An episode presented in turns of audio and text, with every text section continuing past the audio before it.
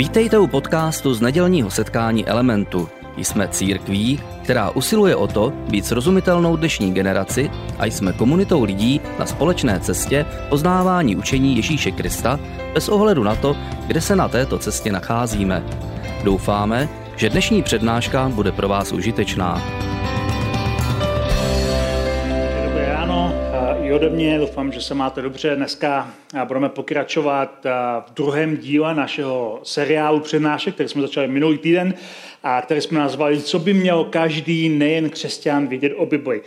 Důvod, proč o tom mluvíme, je ten, že osobně považuji za velice důležité, aby abychom jako církev lidi učili jak číst Bibli a jak ji rozumět. Ono se to zdá, že eh, pro mnoho lidí to se, já si vystačím sám z Bibli, nepotřebuji, aby mi to někdo vysvětloval, ale eh, když se do Bible podíváme doopravdy, tak zjistíme, že je to eh, hodně stará kniha, je to starověká kniha, psaná před, před tisíci lety, která má stále překvapivě mnoho co říct pro dnešního člověka. Je to, je to kniha, která oslovuje čtenáře do dnešních dob po celém světě, což je vynikající věc, ale na druhou stranu, když ji otevřeme a začneme doopravdy číst, tak zjistíme, že to není snadná kniha že ta kniha je, je, je velice dobrá, velice zajímavá, ale není rozhodně snadná na pochopení, porozumění a na četbu. A to z mnoha konkrétních důvodů. Jeden z důvodů je, že například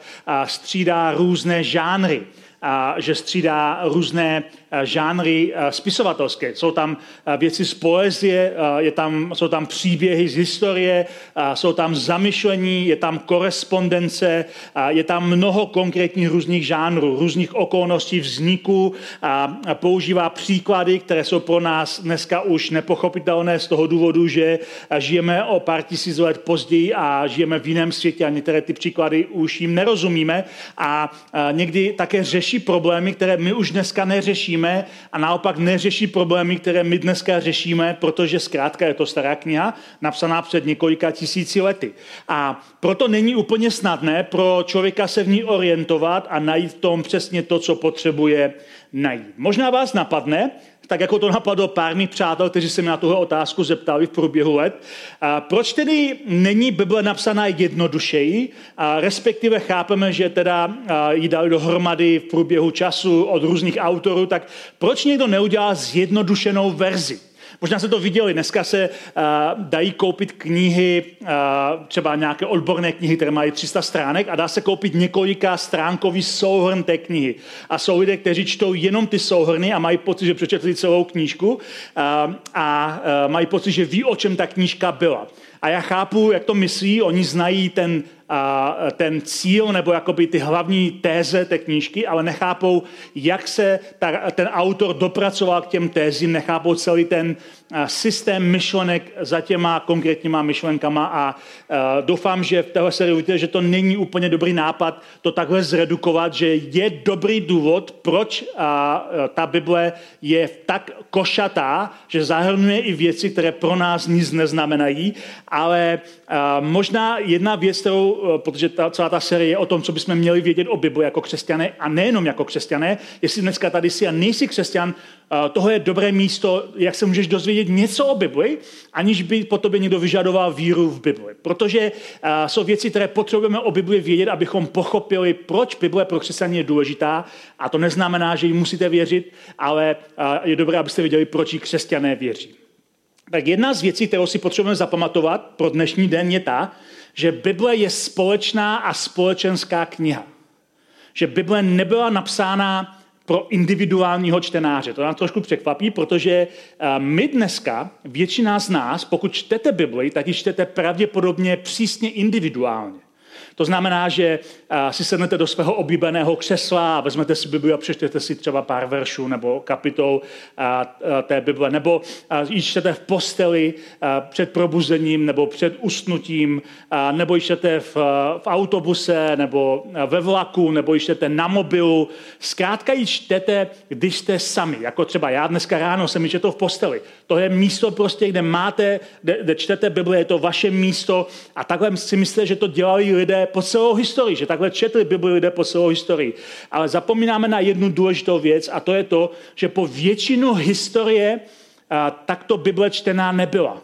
Bible, ať už starý zákon, ten židovský zákon, ty židovská písma, o kterých mluvíme, nebo křesťanská písma, a to, čemu říkáme nový zákon, které vypráví o Kristu, po většinu historie, vy jako, jako individuality, jako normální lidé, jste nemohli číst Bibli sami někde v posteli, v oblíbeném křesle nebo v prostředku MHD a z různých důvodů.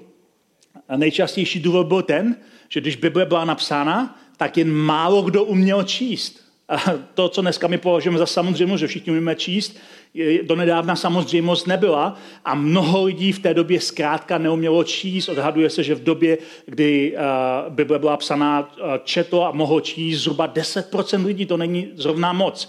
Uh, zpočátku Bible také byla jenom v několika jazycích. Třeba Nový zákon, ten příběh o Kristu byl napsaný v řeštině a přeložený do latiny.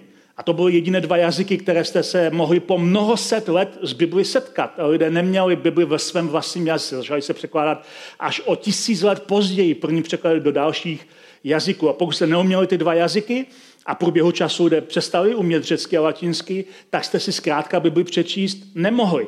A pak je tady třetí důvod, na který zapomínáme. Do vynálezu knih tisku a Bible byla neuvěřitelně drahá. Jako každá kniha byla neuvěřitelně drahá. To, že máte doma knihovničku, kde máte desítky nebo stovky knih, ve, ve starověku až, nebo i ve středověku do vynálezu knih, knih tisku byste byli opravdu velice bohatí lidé. Jenom velice bohatí lidé si mohli dovolit mít jakoukoliv knihu.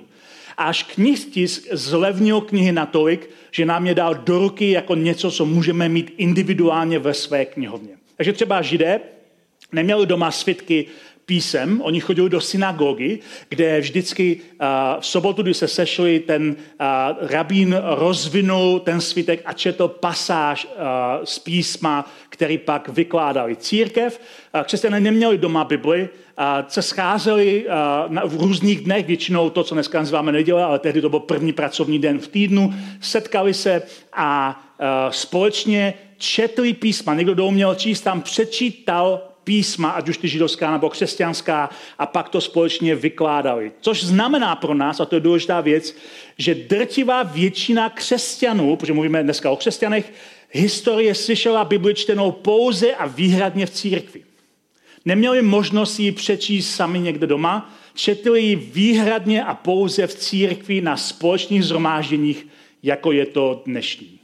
A to nám někdy uniká, že Bible je skutečně společenská kniha, že je to něco, co církev sdílela dohromady, kde společně četla a společně vykládala, nebo někdo vykládal společně to písmo lidem, kteří se sešli. A když jsme u toho, tak jenom taková maličká odbočka, církví vděčíme, pardon, církvi vděčíme za to, jak je Bible uspořádaná, že má například čísla uvnitř, kapitoly, verše, nějaké odkazy. Nic z toho původně Bibli nebylo.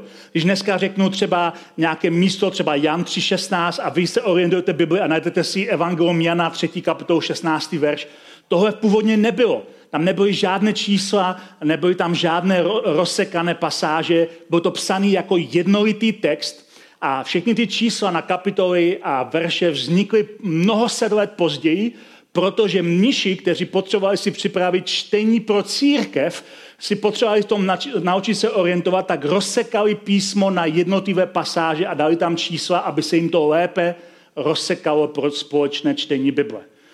Problém s tím je ten, že když to dělali ti mniši, tak to nedělali úplně vždycky logicky a někdy rozdělili tím číslem myšlenku na dvě poloviny a, když čte, a někdy konce i kapitoly, takže když čteme nějakou myšlenku, tak ji usekneme v polovině a nečteme ji tak, jak byla původně napsána. Zkuste někdy číst Bibli bez čísel.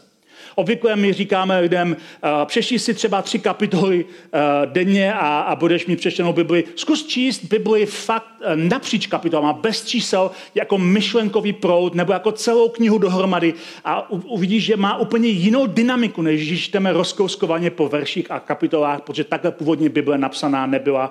Za to vděčíme nějakým konkrétním mnichům, kteří si chtěli ulehčit práci, jak to děláme jako lidé po celou naší historii. To ale znamená pro nás, když mluvíme o čtení Bible, že křesťané po většinu své historie se nemuseli zabývat způsoby, jak číst Bibli s porozuměním. Protože to nepotřebovali, protože žádnou Bibli v ruce neměli. Přišli do církve a tam uslyšeli text písma, který někdo vyložil. A uh, jsme dneska v jiné době, díky Bohu za to. Nicméně církev nemůže rezignovat na to, aby lidem dala pomůcky, právě protože jsme v jiné době, jak číst Bibli a jak se v ní orientovat. A proto v Elementu čas od času, zhruba jednou za dva roky, mluvíme o tom, jak číst Bibli a ty naše předchozí série najdete na našich podcastech na našem webu.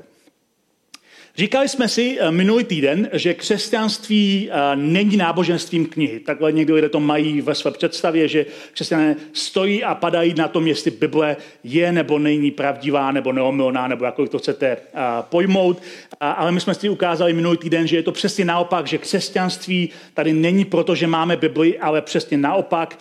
Bibli dneska máme v ruce díky křesťanství, protože křesťané byli motivováni zapsat to, co zažili, co, co viděli, a zapsat svoje svědectví a první křesťané si uvědomovali, že Ježíš, jeho osoba, pro ně bylo finálním zjevením, jaký Bůh je, jaký Bůh má charakter, jaké Bůh má názory, co si myslí o světě, co si myslí o nás, co si myslí o čemkoliv. A proto začali číst ty stará písma židovská pospátku, začali u Ježíše a četli to pospátku až k Možíšovi a hledali vlastně, jestli to dopravdy je v souladu s tím, co viděli, co zažili a, a to, co zažili, bylo, že viděli vzkříšeného Krista. My jsme si minulý týden řekli, že Ježíšovo zmrtvý vstání jednou proždy změnilo způsob, jak čteme a rozumíme Bibli a takhle to měli první křesťané. A to, že zažili a viděli vzkříšeného Krista, změnilo jejich způsob, jak četli židovská písma a jak říkám, četli je odzadu zpátky, začali je číst kristotelicky, to, že slovo, které jsme se naučili minulý týden, které znamená, že cílem čtení je vždycky Kristus, cílem písma není poznat, co si Bůh myslí, poznat jeho vůli, ale navázat vztah se synem, protože syn je zjevením a syn je tím jediným opravdovým, neomylným finálním božím slovem a písmo je pouze svědectvím o tom synu. O tom jsme mluvili minulý týden a říkali jsme také minulý týden, že eh, Bible dává smysl, když se nad Biblí potká Bůh a čtenář. Že Bible není jenom eh, technický text, ale dává smysl, když je tam vztah, protože celé je to o vztahu a Bible má, eh, má motivovat k tomu, abychom poznali Boha, abychom s ním měli vztah. A, a také jsme končili tím, že jsme řekli, že jsme inspirováni, když čteme Bibli, protože Bible je inspirována a to jsme si řekli, že bude téma pro dnešní den.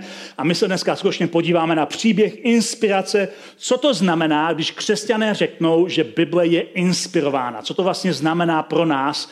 A jestli to znamená zároveň, že je Bible inspirovaná, že je třeba neomylná, nebo že třeba má ve všem pravdu, nebo že třeba musíme brát 100% tak, jak je napsaná. Co to vlastně znamená, že je inspirovaná? A další věc, kterou se potřebujeme naučit, abychom mohli Bibli číst jako dospělí lidé, je si uvědomit, že Bible nám nespadla z nebe. Nikdo nečekal po tom, co, co vznikla církev, co zažila Krista, začali se ti první křesťané scházet, aby uctívali Ježíše, tak to nebylo tak, že se modlili a říkali, bože, co teď budeme dělat, podle čeho budeme žít a jaké principy budeme následovat, co všechno máme dělat. A no, najednou prostě blum, se ozval nějaký velký uh, uh, zvuk a z nebe se žušnutím spadla prostě kniha a oni ji zvedli ze země a měli Bibli. Bible nespadla z nebe. A nespadla z nebe ani tak, že najednou někdo propadl tranzu a řekl, já teď cítím, že mám napsat slovo boží a začal psát prostě nějaký diktát. Takhle nevznikla Bible a o tom budeme mluvit dneska, protože to spoustu lidí překvapí, protože a, uh, myslím si, že Bible byla od začátku uh, v církvi, až to byla vždycky ten základní dokument a uh, jak už jsem říkal minulý týden, církev neměla na začátku žádné písma. Oni adoptovali ty židovská písma, protože viděli, že v nich je svědectví o Kristu a začala psát svoje vlastní svědectví o Kristu, to, jak to zažila, které my dneska máme v tom novém zákoně. A to byl ale dlouhý proces, který trval desítky a stovky let, kdy se církev snažila, snažila určitým procesem dojít tomu, co je doopravdy to inspirované slovo z těch všech spisů, které začaly vznikat v té době. Před nějakou dobou, je to už docela dost let zpátky, jsme tady v Elementu měli takový kurz o tom, jak číst Bibli, který nebo v neděli, nebo na, nějakém, eh, na nějakých eh, během týdne kurzu. A eh, pamatuju si to dobře, že během toho kurzu jsem těm účastníkům kurzu dal jednu konkrétní knihu, která už mezi tím přestala být dostání, protože je vyprodaná od Jaroslava Pelikána, to byl americký luteránský teolog, a to byla kniha o Bibli. A uh, pamatuju si, jak jeden z těch účastníků za mnou přišel tenkrát a říkal, že byl strašně překvapený, jak ohromný důraz ten Jaroslav Pelikán dává na ten proces, jak Bible vůbec vznikla, protože ten příběh vzniku je sám o sobě docela velice zajímavý, ale také jak dává velký důraz na to, že řada těch příběhů Bible byla přechovávána v ústní tradici. Jinými slovy, že stovky let se pouze vyprávěla ústně, než ji někdo zapsal do, do podoby psaného slova. A nám se to úplně nezdá. Když se to dozvíme, tak instinktivně se nám nezdá, že by Bible měla hodnotu, pokud byla po stovky let předávána ústně, protože nám převyprávěné příběhy připadají vnitřně jako málo hodnověrné, protože máme za to, že lidská paměť je velice slabé médium. Je to proto, že se podíváme sami na sebe a, a vidíme, kolik toho zapomínáme a jak se nám pletou myšlenky a pak potkáme někoho a říkáme o, o nějakém společném zážitku před léty a každý z nás si to pamatuje jinak. A máme za to, že lidská paměť je slabé médium. A zapomínáme na to, že mluvíme tady ne o současnosti, ale o dobách před tisíci lety, kdy lidská mysl nebyla zaplavená množstvím informací, tunami dat, které máme dneska v hlavě my. A ve skutečnosti většina toho, co nám máme v hlavě jako data, je smetí, upřímně, ale uh, uh, starověký člověk neměl tolik smetí v hlavě jednoduše proto, že neměl přístup k informacím. My dneska máme tolik informací, že náš mozek obsahuje víc informací o světě, než starověký člověk měl uh, jako, jako dohromady, jako celek. Oni, nebyli, oni neměli tolik informací, nečetli noviny, protože žádný nevycházeli a hlavně nebyli na sociálních sítích, protože žádný nebyli. Takže neměli vůbec tolik dat v hlavě a pamatovali si mnohem lépe, co bylo vyprávěno, protože měli toho méně na zapamatování. A starověké kultury, všechny na světě, měly jednu společnou věc, která je spojuje. Všechny kultury, které, které mají řeč a každá lidská kultura má společnou řeč, tak tyhle kultury měly společnou tu věc, že si vyprávěli příběhy. Ti lidé si neustále vyprávěli příběhy. Příběhy toho, co si předvyprávěli po generace různých konkrétních situací, které zažili. Takže lidé měli velice dobré povědomí o vlastní historii převyprávěné a jejich mozek to pamatoval mnohem lépe než dneska my. A když pak později někdo ty příběhy dal na papír, tak samozřejmě ostatní, kteří si pamatovali ty věci, tak tam fungovala nějaká spolupráce, ale eh, mnoho těch příběhů, které najdeme v Bibli, jsou napsané o stovky let později, než se staly, protože jsou převyprávěné v ústní tradici. Bible je plná příkladů, kde to jde dobře vidět. Eh, řeknu vám jeden konkrétní příklad, abyste měli představu, o čem mluvím. Třeba v knize Genesis, to je první kniha uh, starého zákona, která je připisována, že ji napsal uh, Mojžíš, tak v té knize Genesis je příběh o Abrahamovi a jeho bratranci Lotovi, kterého unesli nějací králové. Abraham dal dohromady armádu a vydal se pronásledovat armádu těch únosců, uh, aby zachránil svého synovce, ne bratrance, omluvám se, synovce Lota. A dostali se v Kanánu, to je území dnešního Izraele, až na místo, kde vysvobodil toho Lota. A v Genesis je napsáno, že je, eh, že je hnal a pronásledoval až k Danu. Eh, k Danu bylo, byl, Dan bylo jméno té oblasti. Problém je, že to jméno Dan v Kanánu v té době neexistovalo, protože to jméno ta oblast dostala až poté, co Izrael dobil zasíbenou zemi, kde jeden z kmenů Dan tu oblast osídlil a přejmenoval na Dan. A to se stalo o 500 let později a v Jozue čteme, že ta oblast se původně jmenovala Leš a na, ne Leš jako lhaní, ale Leš ze š, Leš a na uh, poctu svého praotce Dana tí, ten kmen přejmenoval tu oblast na Dan. Takže když autor Genesis píše, že Abraham pronásledoval ty únose až k Danu, píše o názvu oblasti, která existuje až za 500 let od toho momentu, kdy se to stalo. A už je to nemohl napsat Mojžíš, protože Mojžíš se do zasíbené země sám nedostal a nevěděl přesně, kde oblast Dan leží. Takže ten, kdo to napsal, musel vědět, kde leží oblast Dan, což bylo mnohem později, než když se tam Izrael dostal. Chápete, o čem mluvím? Spousta těch příběhů byla převyprávěna v ústní tradici a někdo to později zapsal a napsal do Bible. To znamená, že zákon, ten starý zákon, je produktem ústní tradice. Zahrnuje dohromady mix kulturních vzpomínek a folkloru mezi Židy, to, co si vyprávěli o tom, co zažili vysvobození z Egypta, který nakonec byl sepsán. Takže když mluvíme o inspiraci, nemluvíme o tom, že ten člověk u toho seděl a zapisoval přesně, co viděl, nepsal kroniku, protože mnoho těch příběhů bylo převyprávěných a ten, kdo to zapsal, to zapsal stovky let poté, co, to bylo, co se to stalo ale nemluvíme ani o diktátu, nebo o dohledu, nebo ani o doporučení, že prostě ten člověk cítil, že to má prostě napsat a cítil, že to nějak Bůh doporučí. Takže když mluvíme o tradici, mluvíme o inspiraci, potřebujeme vědět, alespoň nějakou mlhavou představu, jak vznikla Bible a proč to pro nás, pro křesťany, je boží slovo s malým s, nebo velkým s, malým s, i když ho napsali lidé, jako jsme my. Že Bibli psali lidé, jako jsme my. Bibli nepsali žádný uh, specifický určení, předurčení lidé. Bibli, Bibli psali lidé, jako jsme my. Proč tedy ta Bible je božím slovem, když ji psali lidé jako my? A proto tady přichází ke slovu to slovo inspirace. To slovo inspirace je to, jak vysvětlujeme, proč to slovo je boží slovo, i když to je napsáno lidmi v kontextu uh, dokonce napsaného uh, stovky let po tom, co se to stalo.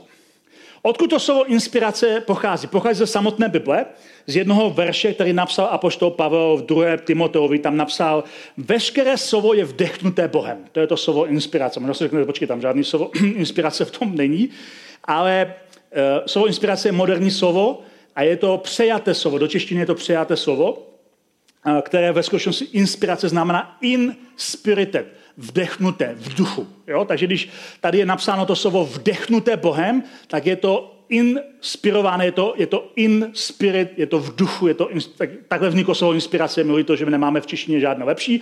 Mohli bychom místo inspirace používat, že je to vdechnuté, ale to zase málo kdo chápe, aniž bychom to vysvětlili. Nicméně to slovo vdechnuté Bohem je samo o sobě fascinující slovo. Tohle slovo v řeštině, tenhle ten dopis byl napsaný v řeštině, tohleto slovo v řeštině neexistuje. To slovo neexistuje. Pavel si ho vymyslel. A poštol Pavel byl jediný, kdo ho napsal ve starověké literatuře. V Bibli se vyskytuje na pouze tomhle jediném místě, nikde jinde není.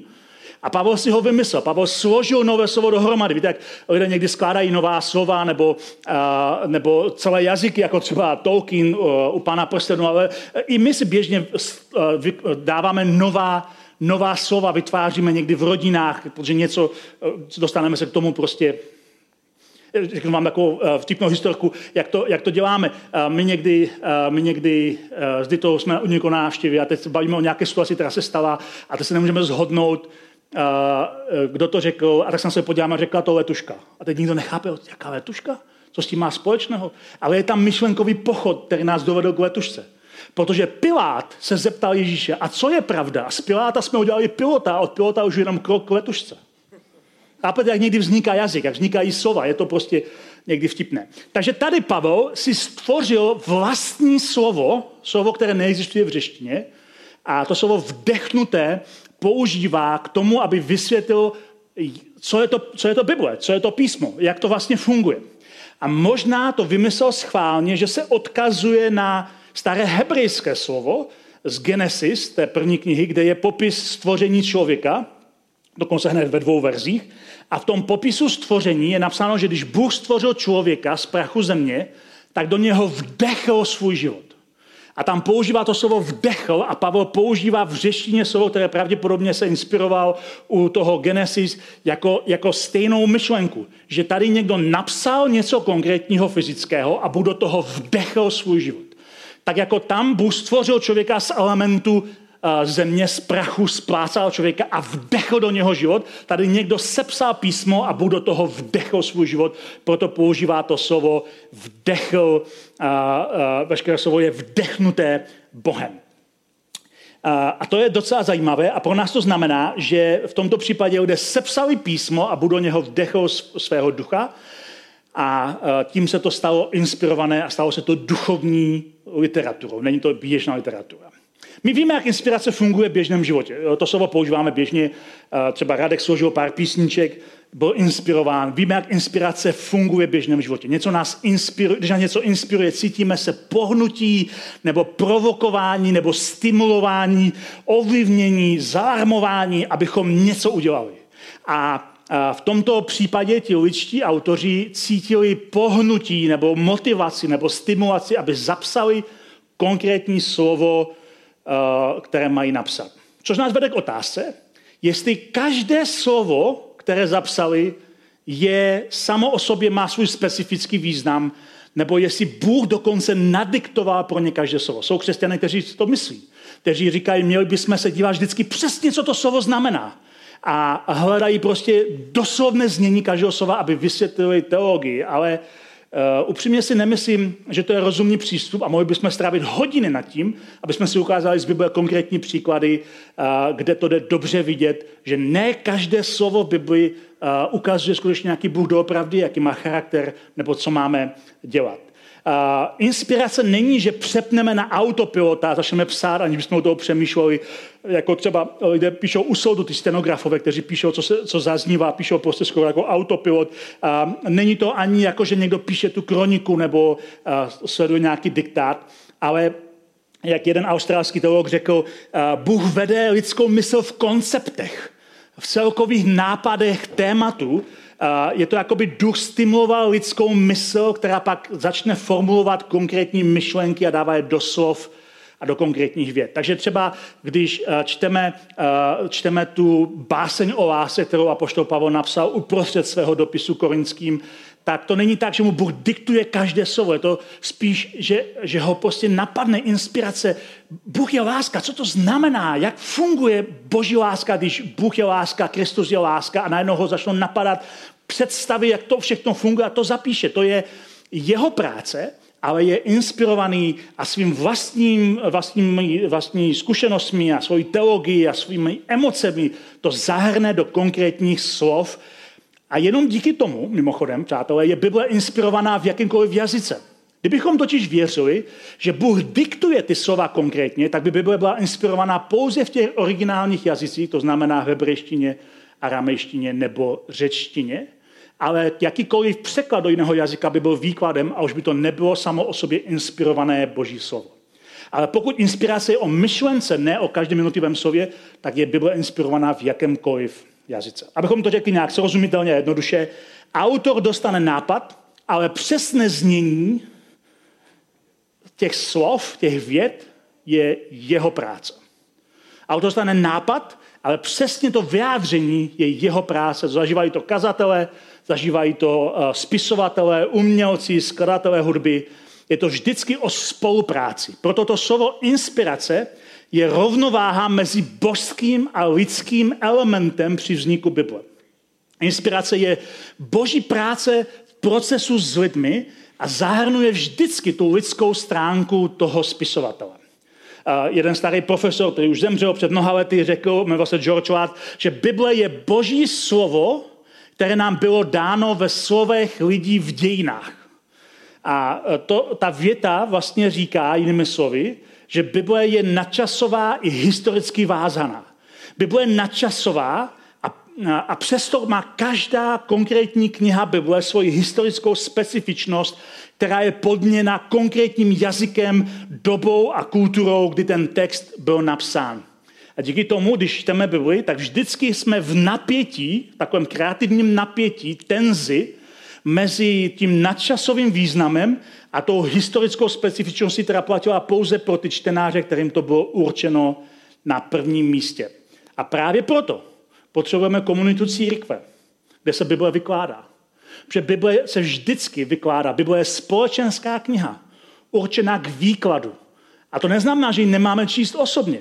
Ale měli bychom si dát pozor na to, aby jsme do ní nepromítali naši vlastní kulturu tam, kde se střetává kultura pisatele a čtenářů, originálních čtenářů a té boží nadčasovosti. Kdyby Bible byla pouze lidským výtvorem, pouze tím, že ji zapíše člověk, jak si, jak si to představuje, tak bychom ji vlastně dneska četli jenom jako historický dokument, kde bychom zjistili, co si ti konkrétně lidé myslí o Bohu a o světě. A Kdybychom naopak Bibli četli zase jako jenom boží dokument, jak někdy lidé říkají, Bible je boží slovo a všechno tam je napsáno, je to, co ti Bůh říká, tak pak bychom ji brali spíš jako sbírku různých tvrzení, a které, musíme, které musíme věřit a příkazů, které, mus, které musíme bez výjimky dodržovat. A já vás ujišťuju, že nikdo z nás, bez ohledu na to, jak dobří, zbožní a skvělí jste, nedodržuje všechny příkazy Bible. Nikdo z nás je to tam tak protichudné někdy příkazy, že vždycky si vybíráme. Mimochodem, chcete nějaký příklad? Jeden z příkladů je, že nemáte jíst vepřový. Zapomeňte na slaninu a vepřok nedvozelo. Další příkaz tam je, že nemáte mixovat na sobě oblečení ze dvou druhů látek, což já zrovna mám, takže jsem právě teď zřešil. Vy jsme se zajímali pouze o příkazy Bible.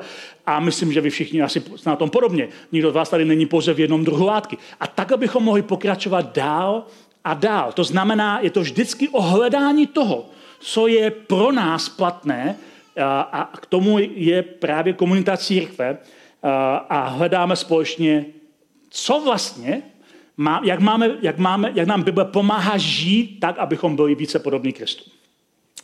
Znamená to v tom všem, co říkám, že Bible je neomylná a má ve všem pravdu, a, nebo a, že se nikdy neplete. Mnoho křesťanů si to myslí.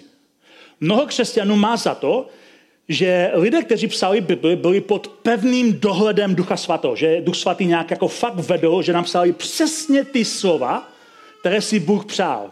A žádné jiné, eh, což, jak si ukážeme v naší sérii, eh, není úplně pravda, ale eh, věří tomu mnoho křesťanů, že Bůh by nedovolil napsat něco, něco do Bible, s čím by nesouhlasil.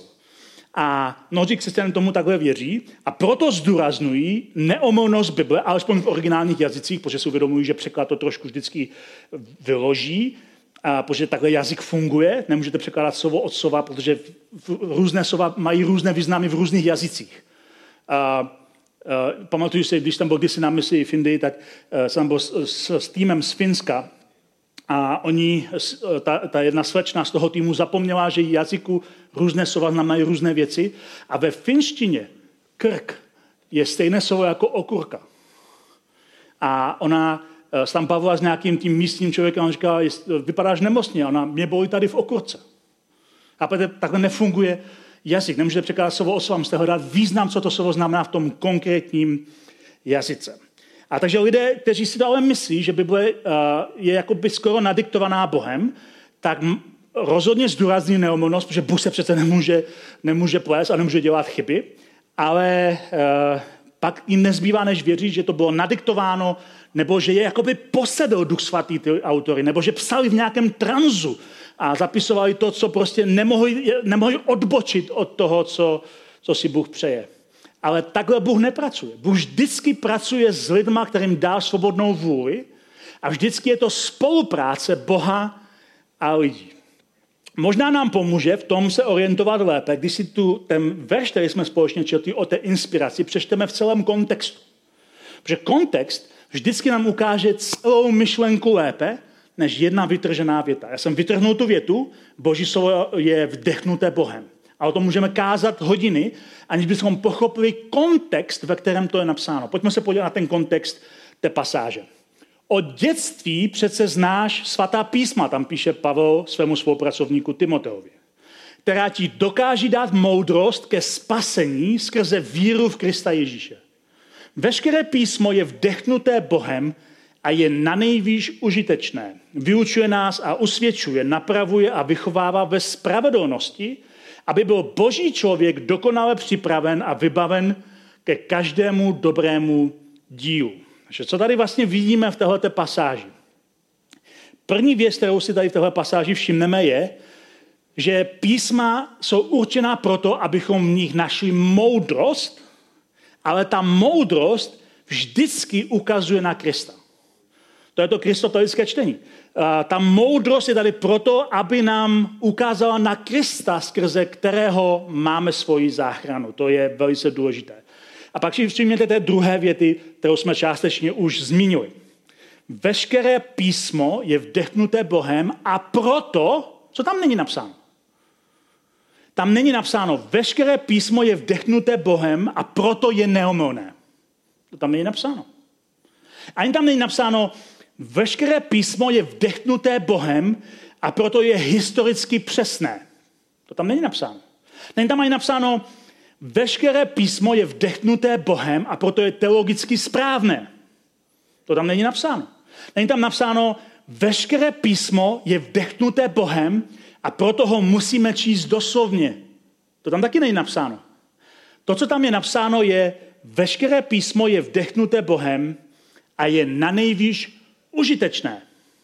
Protože celá pointa Pavla, který to píše o inspiraci je, že je, to, že je tam funkčnost, je tam funkcionalita a to je užitečnost. Písmo je tady proto, abychom ho použili užitečně k něčemu konkrétnímu, a to v té pasáži je napsáno k čemu, abychom ho použili proto, že, že nás to nasměruje na Krista a my díky tomu rozvineme, rozvineme komunitu lidí vycvičenou ve spravedlnosti a vybavenou pro konání dobra. To je smysl inspirace. Že nás to inspiruje ke spravedlnosti a konání dobra a tím se stáváme Kristem pro náš svět. Takže inspirace není o pravdě, o neomylnosti, o správné teologii. Inspirace je o tom, že nás to nasměruje na Krista, abychom byli schopni dělat dobro pro náš svět, abychom byli doslova božím člověkem, jak tady apoštol Pavel píše. Proto správná otázka, když čteme Bibli, není, je to pravda, platí to pro nás i dnes. Ta správná otázka je kristocentrická. Jak se to eh, místo, které čtu, vztahuje ke Kristu? A jak tohle místo formuje ve mně kristocentrického člověka? Jak můžu být víc podobný Kristu? Jak díky tomu, co čtu, můžu být připravený konat dobro, tak jak to Pavel říká.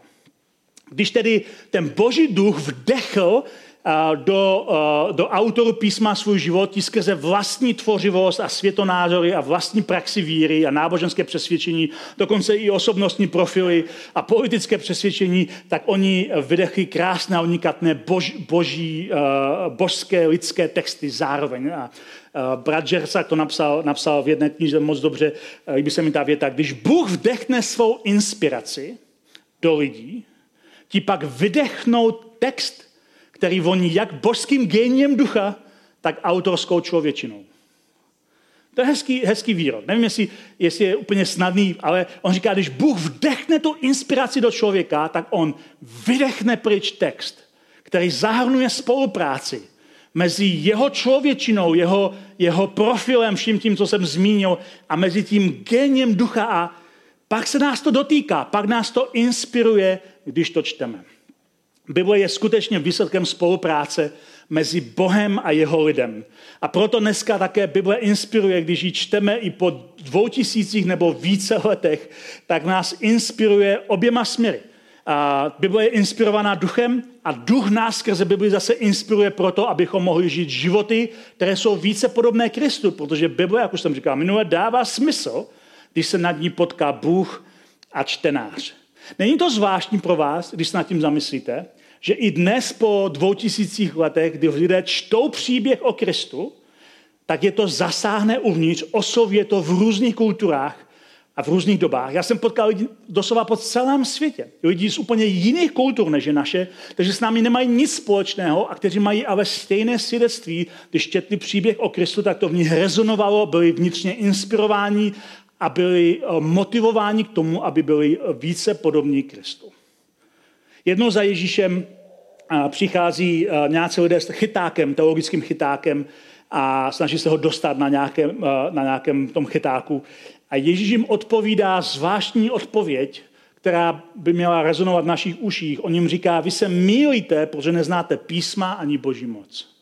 Vy se mýlíte, protože neznáte písma ani boží moc. Vy si myslíte, že znáte písma, ale vůbec nevíte, co doopravdy písma říkají. Písma mluví o mně. Vy si myslíte, že znáte Boha, ale nemáte boží moc. Vy nevíte, jak to funguje dohromady. Ale my se nechceme mílit, my nechceme pitvat boží slovo bez života a bez moci. My ho chceme číst otevřenou mysli, chceme být plní moci. Chceme, aby Bůh proměnil naše srdce, když čteme písma, abychom byli inspirováni duchem a podobní Kristu, abychom byli božím člověkem připraveným konat dobro, protože tohle je způsob, jak funguje boží inspirace. A abychom tuhle inspiraci mohli ve svém životě uplatnit v praxi, potřebujeme se naučit proto objevit, co je opravdový střed písma. A o něm budeme mluvit příští týden. Pane Ježíši, já ti děkuji za to, že ty jsi nám zachoval tyhle písma, že tyhle písma můžeme mít v ruce a že skrze práci církve dneska máme v různých jazycích, i v tom našem, a můžeme číst pro, naš, pro náš užitek, jako, jako něco, co je inspirováno proto, abychom my mohli být lidmi, kteří jsou víc podobní tobě, božími lidmi, kteří jsou připraveni konat dobro. Kež tohle, kež tomu nás tvoje písmo vede a kež takový, uh, takové ovoce my můžeme přinést.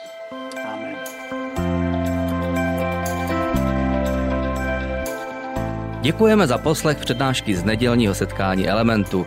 Budeme rádi, když nás navštívíte také naživo, a to každou neděli od 10 hodin ráno v kině Biocentrál v Hradci Králové. Být na místě přináší větší zážitek, výbornou hudbu a přátelskou atmosféru. Více informací o našich aktivitách najdete na webu element.cx nebo na Facebooku Element Hradec. Těšíme se na vás.